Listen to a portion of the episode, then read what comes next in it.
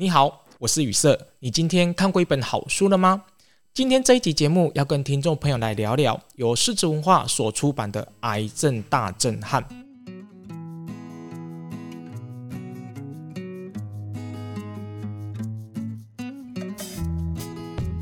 邀请到的是为这本书写序，同时呢，也是医疗养生整合医学辅助医学有深入研究的毒理学博士陈立川博士来到我们的节目当中，要为大家来解密《癌症大侦探》这一本书的作者乔瑟夫·以瑟斯医师如何的在行医三十年内治疗好了超过一万两千名病患的秘诀到底是什么？陈博士你好，啊，宇瑟老师你好，听众大家好。呃，我在看这一本《癌症大震撼》这本书哦，前面就有博士你提到跟以色斯医师之间有一些私下的互动哦，那可不可以跟我们听众朋友来聊聊哦？你们在这个私下的互动当中有没有什么有趣，还有就是值得你深思的一些呃过程呢？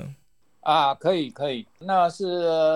一九九七年的时候啊，大概是也是快到了九月的时候啊，我在。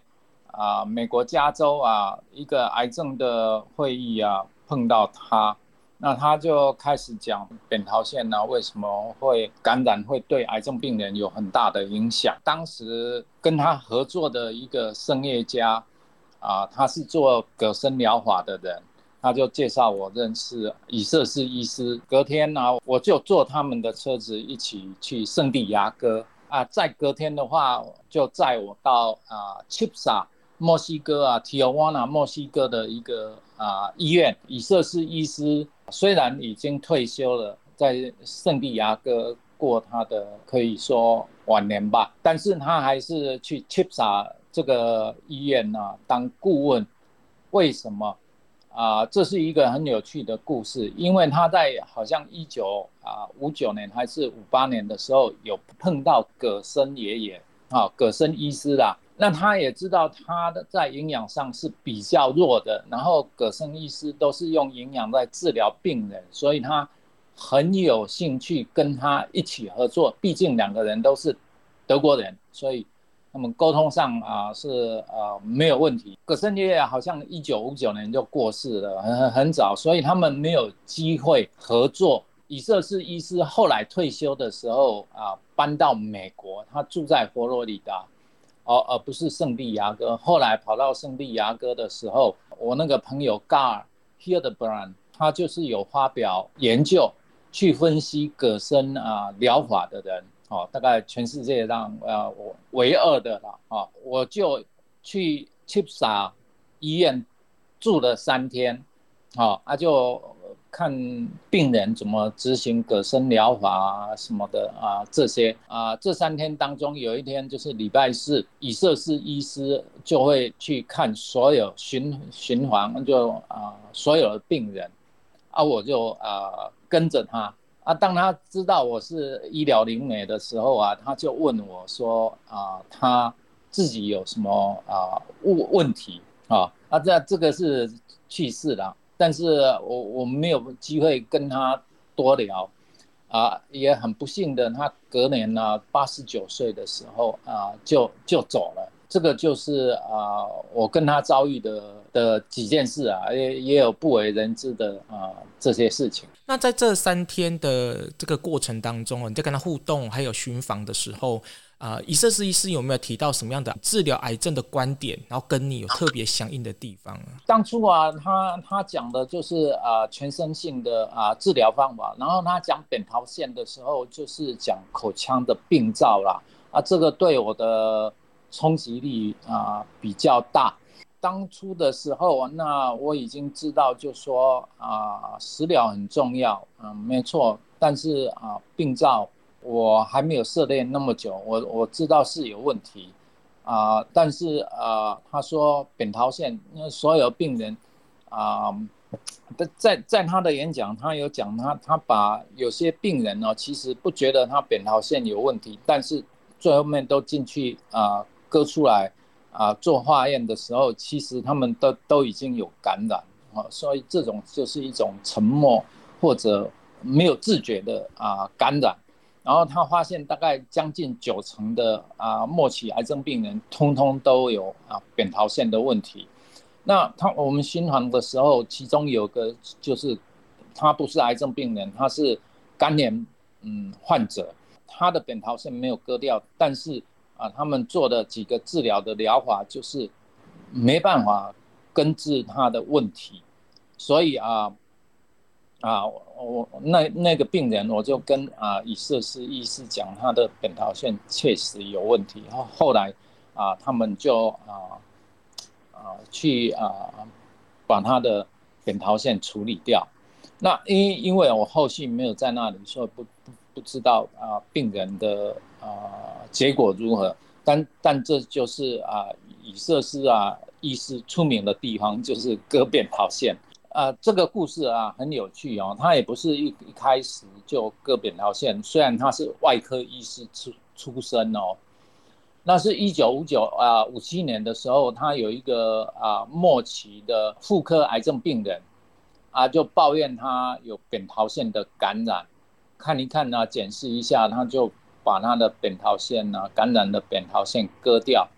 哪知道他的癌症在一个月以内。就消失了，这让以色师啊医师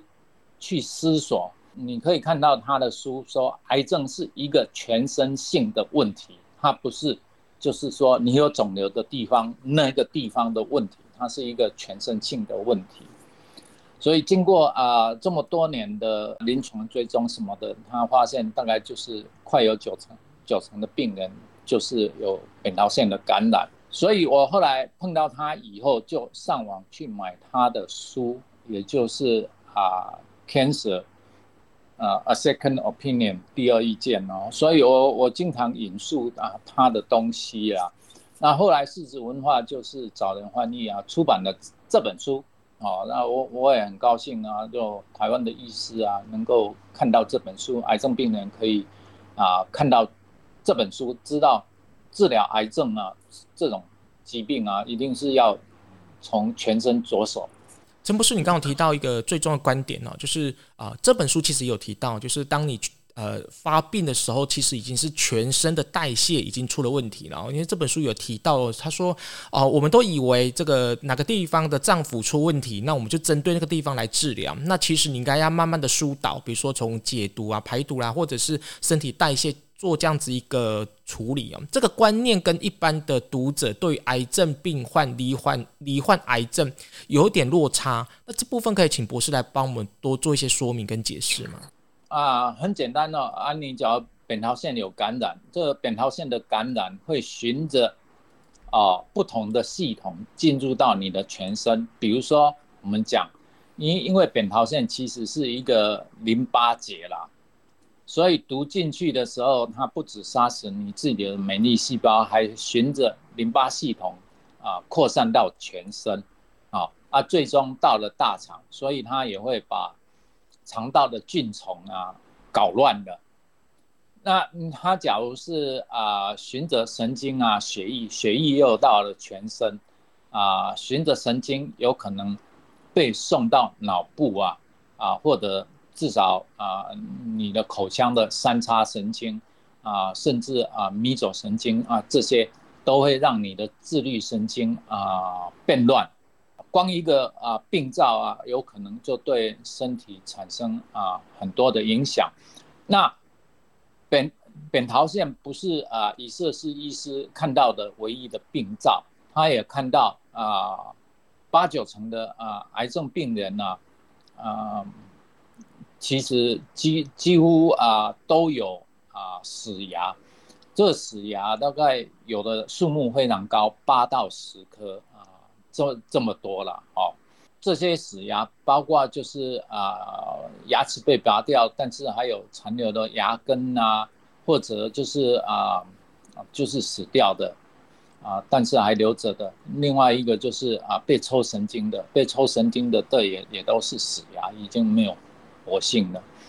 啊，所以哦，我们后来往这条路看的时候，确实，哦，啊，他不是唯一的医师，就是发现牙齿的问题跟啊癌症是有关系的。妇儿医师啊，也是相同的，在啊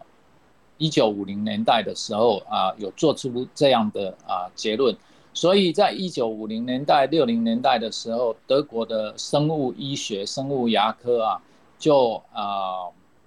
已经在发展了啊。所以你可以看到，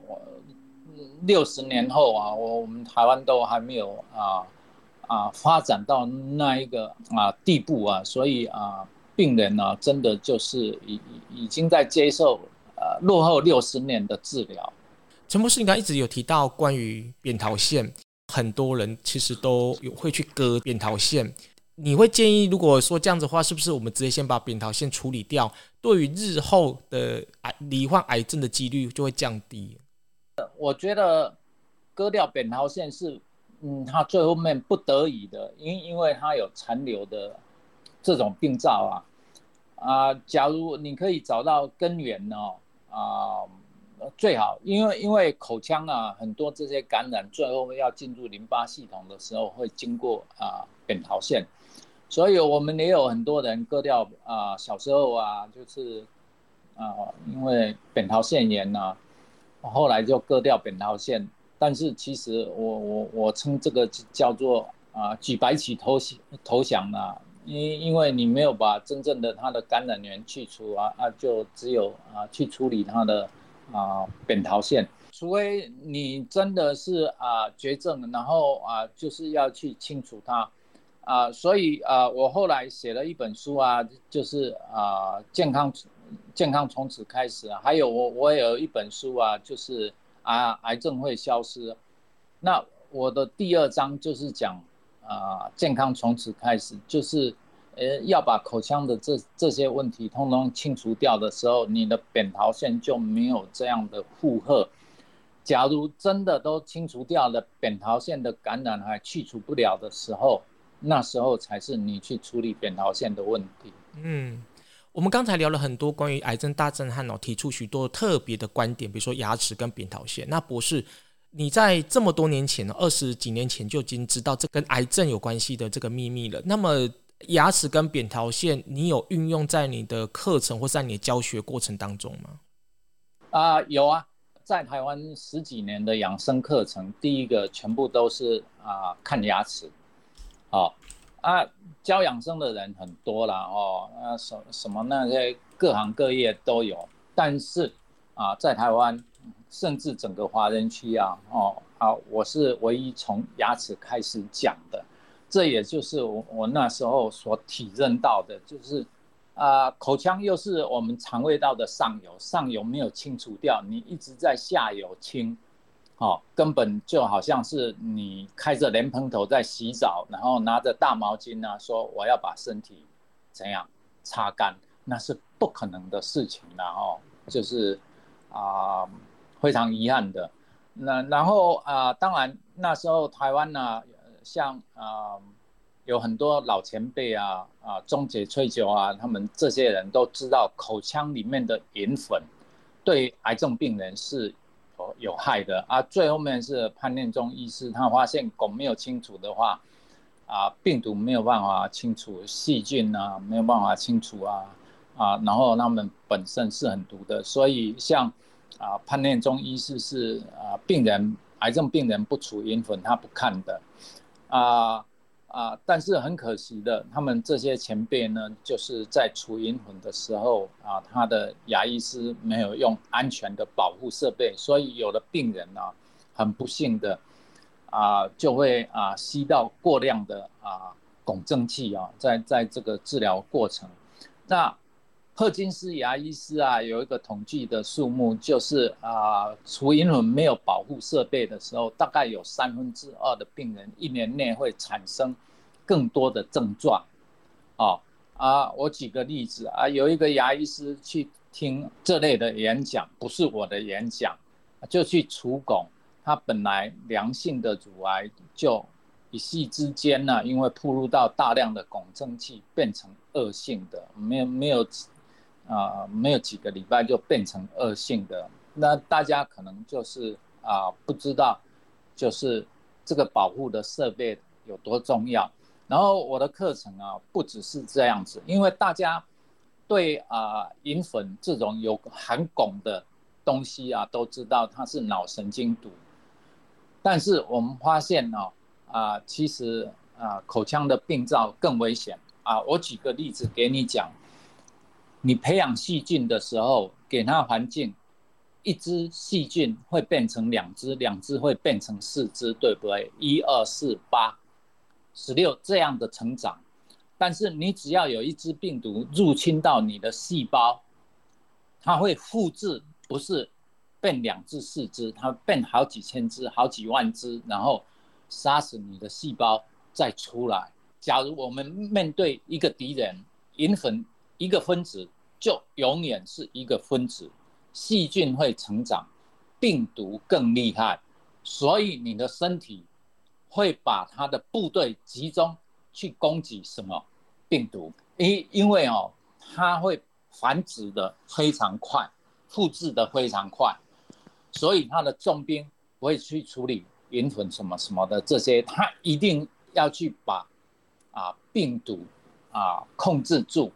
所以你才会知道为什么病毒啊啊曾经有人发现病毒啊也是致癌的东西，然后甚至我们的细胞里面。都有这些 oncogen，就是致癌基因啊什么的这些东西，后来啊、就发展出来要去检测啊每个人的基因，看看是不是有啊得到癌症的倾向，啊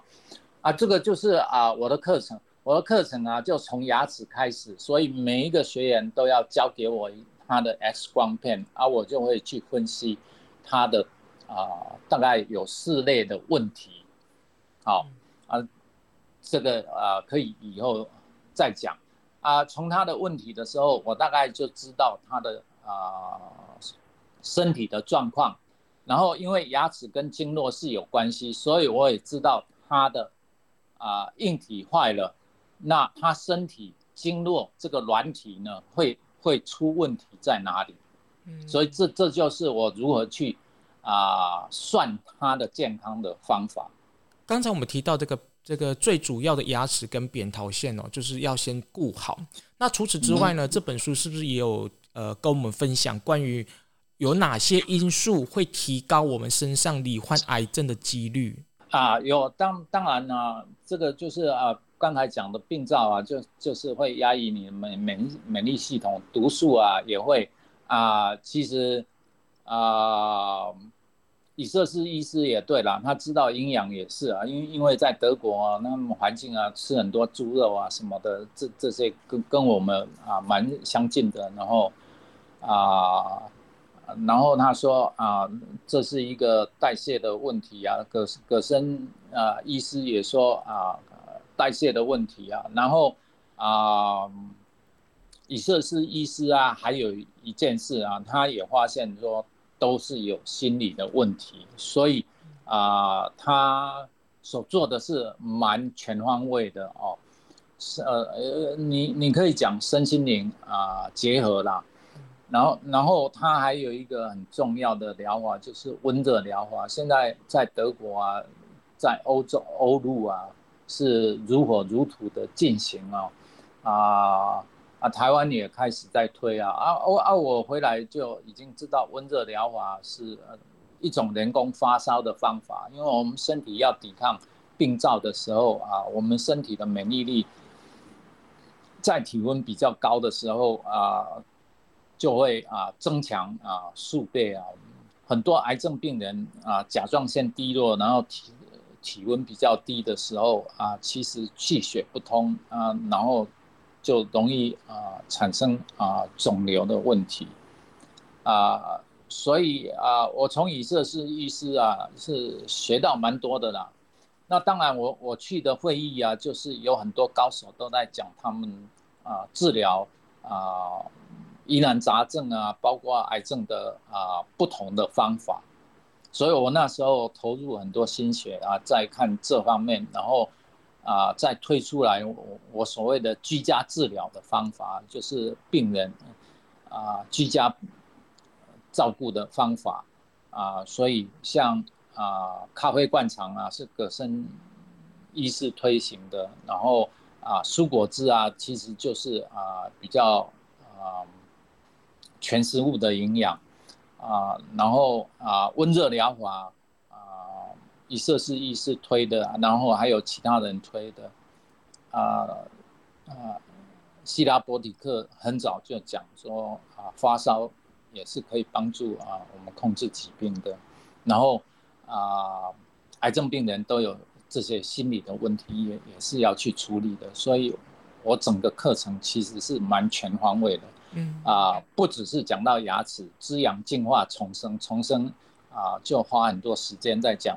啊心灵的啊问题，然后啊进化的时候，最后半半部的时候是是在讲情绪啊跟心性的问题，在阅读。癌症大震撼里面哦，会发现说，其实它运用了很多的专有名词，然后这是不得不的这个方法嘛，因为毕竟在讲医学、讲医疗。那博士，你有没有建议说，一般的读者哦，该怎么样来阅读这本书，会降低他们对医疗这种专有名词的恐惧，然后可以让他们比较轻松的来了解，原来这本书所讲的观念该怎么样的带入到我们生活当中？可以看我的书啊，就是癌症会消失。然后配合以色士医师的啊书啊，你就会啊比较容易进入了哦啊，因为毕竟啊我不是医师哦，所以我不会用很多很多的啊专业名词。有些他的疗法在台湾是没有人会提供的，所以